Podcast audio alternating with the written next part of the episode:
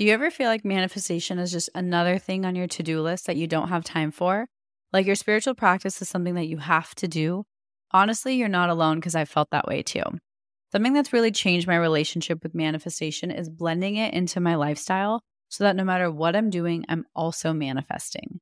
I call this manifestation as a lifestyle, and it's single handedly made the entire manifestation journey more enjoyable for me. And I've seen my desires show up with a lot more ease.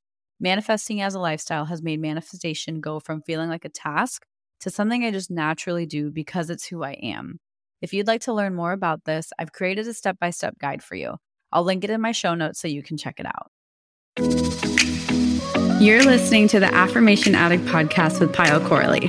This podcast will teach you about the power of affirmations while making manifestation easy and accessible for you in order to enhance your spiritual consciousness. Thank you so much for being here, and now it's time to get started.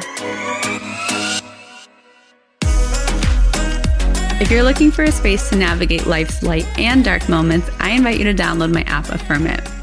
It's an app I crafted to help you create your spiritual practice because I know how hard it can be to manage your energy throughout all the different things life throws at us. So we celebrate the light and the dark. We're not asking you to be positive all the time. We're super, super raw, super real, and welcoming to all the feelings. And so Inside of the app, I've created a ton of intentional features to help you with your spirituality. We have daily affirmations to help you stay consistent on your journey. We have guides, practices, and journaling to help you with the self improvement. And we have guided meditations and visualizations to help you deepen your practice and connect to yourself. One of my favorite things that I've created for the app is actually guided affirmations. So it's something you listen to, it helps you effortlessly reprogram your limiting beliefs. And lastly, we have affirmation reminders. So that way you can get the good kind of notifications and affirm anytime and anywhere. So I invite you to download the app today, start your free seven day trial, and after that, it's only $4.49 a month, and even less if you do our annual plan. Head to the show notes to download it on your phone today. Hi, everyone. Welcome to the Affirmation Addict podcast. My name is Payal, and I am so excited because I never talk too much about soulmates because I get uncomfortable. Um, I'm just going to be vulnerable, honestly, no holding back. I manifested my soulmate. I'm very open about that. But the reason I get so uncomfortable with talking about manifesting soulmates is because I never want to come off as someone who's just trying to sell you or take advantage of your vulnerability for wanting to feel loved. Um, at my core, that is why it is so hard for me to talk about these super sensitive topics because I can see where I used to be in that place. I was in a very vulnerable state, and I never want to come across as taking advantage or giving you false hope. And I think that's a personal insecurity because fundamentally that's just not who I am. I just never want to take somebody in a position when they are seeking love and just take advantage of that. I never want to come across like that and I never want to do that. Um, and I think honestly, as I'm talking to you, what I realize is that is my own insecurity of how people perceive me because ethically, I have very strong boundaries, so I would never do that. But really, probably the root of it is me not having enough confidence in myself to not care about how other people who are trying to manifest their soulmate or who aren't might see me. Um, so that is the way my brain works. And when I have a limiting belief, that is the conversation I have with myself. So thank you for listening. Um, but I did just want to share and that because a lot of people ask me, and I always talk about my story very openly, but I get nervous to make specific things. I get very uncomfortable because I never want to take advantage of someone who is just craving more love, which I think we're all worthy of and we're all deserving of. So that is the honest truth. And speaking of honest truths, I am going to be sharing three honest truths about manifesting your soulmate. So it's not going to be like, how to manifest your soulmate. I actually have a workshop on that. That is the one thing I have. It is literally in my app.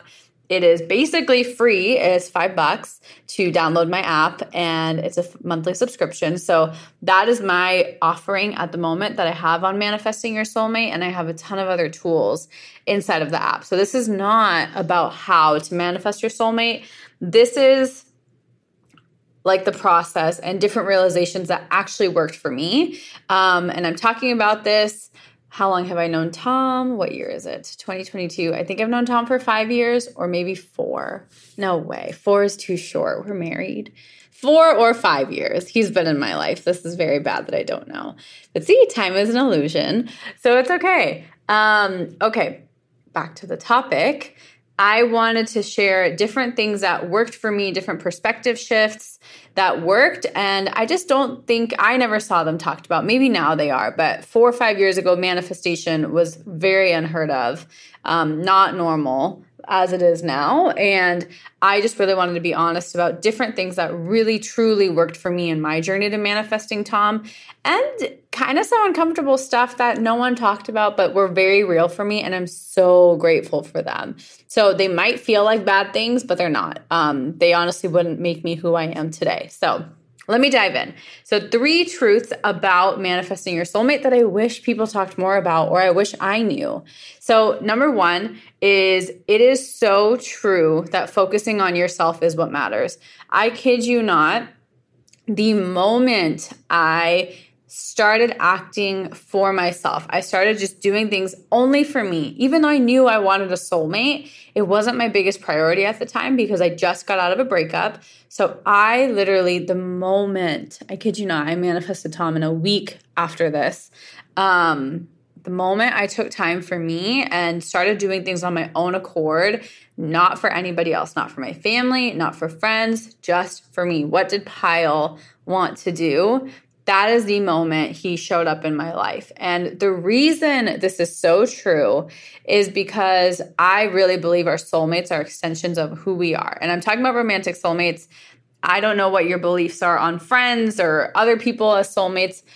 I personally feel very connected to the idea that you have one soulmate. I don't know that we don't have to talk about that today, but that is how I am right now. Um, anyways, I personally think manifesting Tom and manifesting your soulmate truly happens when you can show up for yourself in an authentic, wholesome, and genuine way. Not just showing up for yourself because you're trying to get a result, not just showing up for yourself because you want to post a picture about it, but showing up for yourself because you really want to and because that is what matters to you. So, how I showed up for myself is it was my senior year of college and I just broke up with my boyfriend and I never traveled anywhere and travel is a big part of just what fuels me and it's a big part of who I am. And I booked and I think connecting these dots, I booked 6 or seven solo trips. Not all of them were solo. Some of them I was visiting people, but I booked it by myself. I was just like, hey, I'm going to come and visit you can, does it do these dates work for you? Other trips I did truly do solo, and I booked six of those trips over the span of two evenings. And literally, the second trip I was on was when I met Tom. Um, it was a friend's trip for college. I almost didn't go on the trip, and that's when I met him. And I really believe it was because I was doing it for me. I was doing things that I have always wanted to do, but I just never had the energetic space to do it. No one was stopping me. My ex at the time didn't tell me not to. It was more so I just didn't prioritize me. So, a kind of a way to think about this is how do you think you would show up for yourself if everything was good? Not even manifesting your soulmate. If everything was great, whatever worries, whatever stresses you have, if they were all gone, whatever thing that's missing, quote unquote, in your life, if that was all gone, how would you actually show up for you? If everything was perfect to your definition of perfect, that is what I started doing. I was like, you know what? I have a job lined up. I don't have a guy in my life. Fine, not that important. I was like, this is my time to travel. And even after I did meet him, I still went on all those trips, by the way. So I didn't cancel those trips because he showed up and he didn't join me on any of those trips. Um, I still went on all of those trips and I could not be more grateful because those were some of my most exciting trips because that was one of the only times I truly solo traveled when I was a young, I don't know how old I was, 21 year old girl 20 year old, but I don't know how I was. I think I was 21. Um, and so, yeah, I feel like we always talk about you need to show yourself love to manifest your soulmate. That is true. But what does that actually mean and look like? It might not be going and getting a massage. Like, how does that actually relate to manifesting your soulmate? It doesn't. So, think about what does love mean for you? What does being your true self mean for you? And you might not have a verbalized answer. This is where your intuition really comes into play. Follow those little gut feelings. Follow those, like, oh, I just want to do this and go do it. Like, maybe you think about what you would do with your soulmate. Maybe you want to travel with your soulmate. I'm sure that was important for me. I really don't remember, but I mean, me and Tom travel all the time now. So maybe that's why the travel thing worked so well for me, is because traveling with my soulmate was a big key factor for me. Um, and so that might be why it's connected. So think about it in different lenses. It might not be going and getting a facial. Facials typically are you time, it's not you and husband time or you and wife time time. It's not you and soulmate time all the time. So think about really like connecting a true meaning of focusing on yourself through the lens of a soulmate, what that feels like for you. So I hope that was helpful. I know I kind of got a little distracted, but I hope that was helpful. Part one. Number two is your insecurities will not go away when you manifest your soulmate. Um, I think there's this kind of misconception that you only manifest your soulmate once you've healed all of you. And I don't think I healed much of me until after I met Tom. Um, my biggest insecurities, I will name them, um, were loud and proud when I was with Tom. So, number one, I always wanted to be physically with my partner. Tom was in the military. We had a long distance relationship and he was deployed for literally about a year of our two years before marriage. So we were not together very often. Um, that was a giant insecurity I had to deal with. Insecurity number two is I always wanted our my husband to be Indian and get along with my family and he wasn't and I was dealt with I was given the cards to learn that one, being Indian doesn't mean you'll get along with other Indian people, which is so shallow of me. But that's how, how my brain was. I'm just being so honest with you.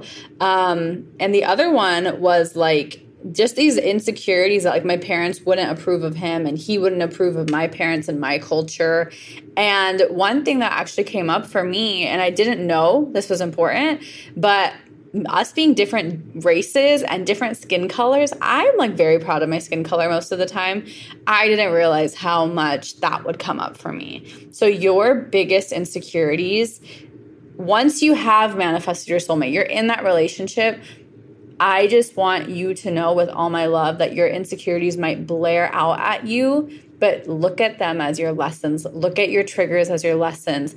Look at your insecurities as opportunities for growth because I kid you not, my biggest insecurities, our relationship helped me get through those and it only made me better for our relationship and it only made our relationship better. That being said, there were a lot of tussles and there were a lot of me crying on the phone asking him to remind me that he loved me. I did all of that. I did all of those things. I was a typical insecure girlfriend um, very insecure in my opinion. I think i was super insecure and I really feel like I was able to take those insecurities and learn through them with his help. Uh, and I need to make that really clear. He deserves so much credit for dealing with me and dealing with those insecurities in such a loving way. He helped me navigate those. And I don't think that's a bad thing. Some people might have different thoughts on this, but for me, my insecurities show like really showed up in our relationship, but it made me who I am um, in the best way. Like he allowed me to love myself even more. It was very hard for me because when I was manifesting him, I did manifest him loving me and completing me. Um, and I thought my soulmate would complete me. And that is something that I know now to be not true. He just made me even better. Um, and I had to be with him to help him fully love myself. So there's a misconception that you have to fully love yourself in order to manifest your soulmate. I don't necessarily think that's true. Um, I think focusing on you and taking action to take care of you is different than fully loving you. And so I don't want you to feel that pressure of like you have to fully love yourself in order to manifest a relationship. I think you should work on it. I worked on it, but it doesn't necessarily have to be like a full circle um, because I'm going to be so point blank. I don't think I fully loved myself until after I met Tom because I was literally forced. He would be on deployments and we couldn't talk. He would be long distance. He would not be able to text me. Like all of the things that were my kind of sources of confirmation a text, a phone call, knowing where he is. I had none of that. Like everything was so forcefully stripped away from me because it's probably what I needed. The universe was like, you're literally only going to learn the hard way. But I'm so grateful because like now I'm in such a healthy place, not only with myself, but also us as a couple. I'm so grateful because I feel like if we had it easier, I don't know if our relationship would be the same. Um, I'm so thankful because it really taught me what mattered. It would bother me if he read my text message and didn't respond right away. Now I'm like, oh, he's probably busy. That's okay. But back then I was like, wow, he hates me. He's going to break up with me.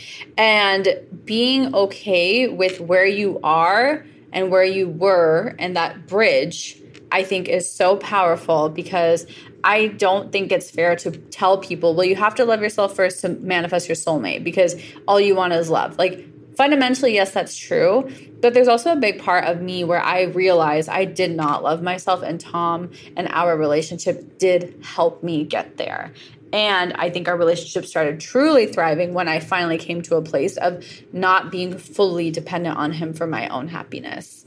Um, and this kind of goes into my next point where your soulmate isn't meant to complete you. Um, your soulmate, for me, is meant to be a deep partner through your life. Um, I think there's a big misconce- misconception. Like, I do feel like without Tom, I'm not the same. Like, I do feel a level of that completion. I do feel a level of wholeness, of course. But I think there's so much more deeper stuff when it comes to your soulmate. Like, that your soulmate is like your biggest mirror and your biggest reflection into where you can grow and your biggest opportunity to deepen your spirituality and you coming back to yourself in a very twisted, backwards, beautiful way. Um, where I think my misconception also was that once I manifest my soulmate, I'm good. Like life is complete. But it wasn't. Like there's still more growth, there's still more journeying, there's still more lessons to be learned. And I'm so grateful that I got to learn those lessons and I was proven wrong. Um, maybe I should rename this episode to three things I was wrong about when manifesting my soulmate. That might be a more fitting name, but I'll keep it as the same but that's truly what this is. Is three things that I was necessarily wrong about when I was manifesting my soulmate, even though I did manifest my soulmate, three beliefs that I was wrong about, that I was humbly proven wrong. And I'm so grateful. Where I really think we think that our soulmates are meant to complete us, and we think our soulmates are kind of like the last checkbox. And I really feel like meeting Tom was just the beginning and our relationship gets deeper and deeper in so many ways like spiritually experientially. Like we do things that i wouldn't usually do. I learned so much from him.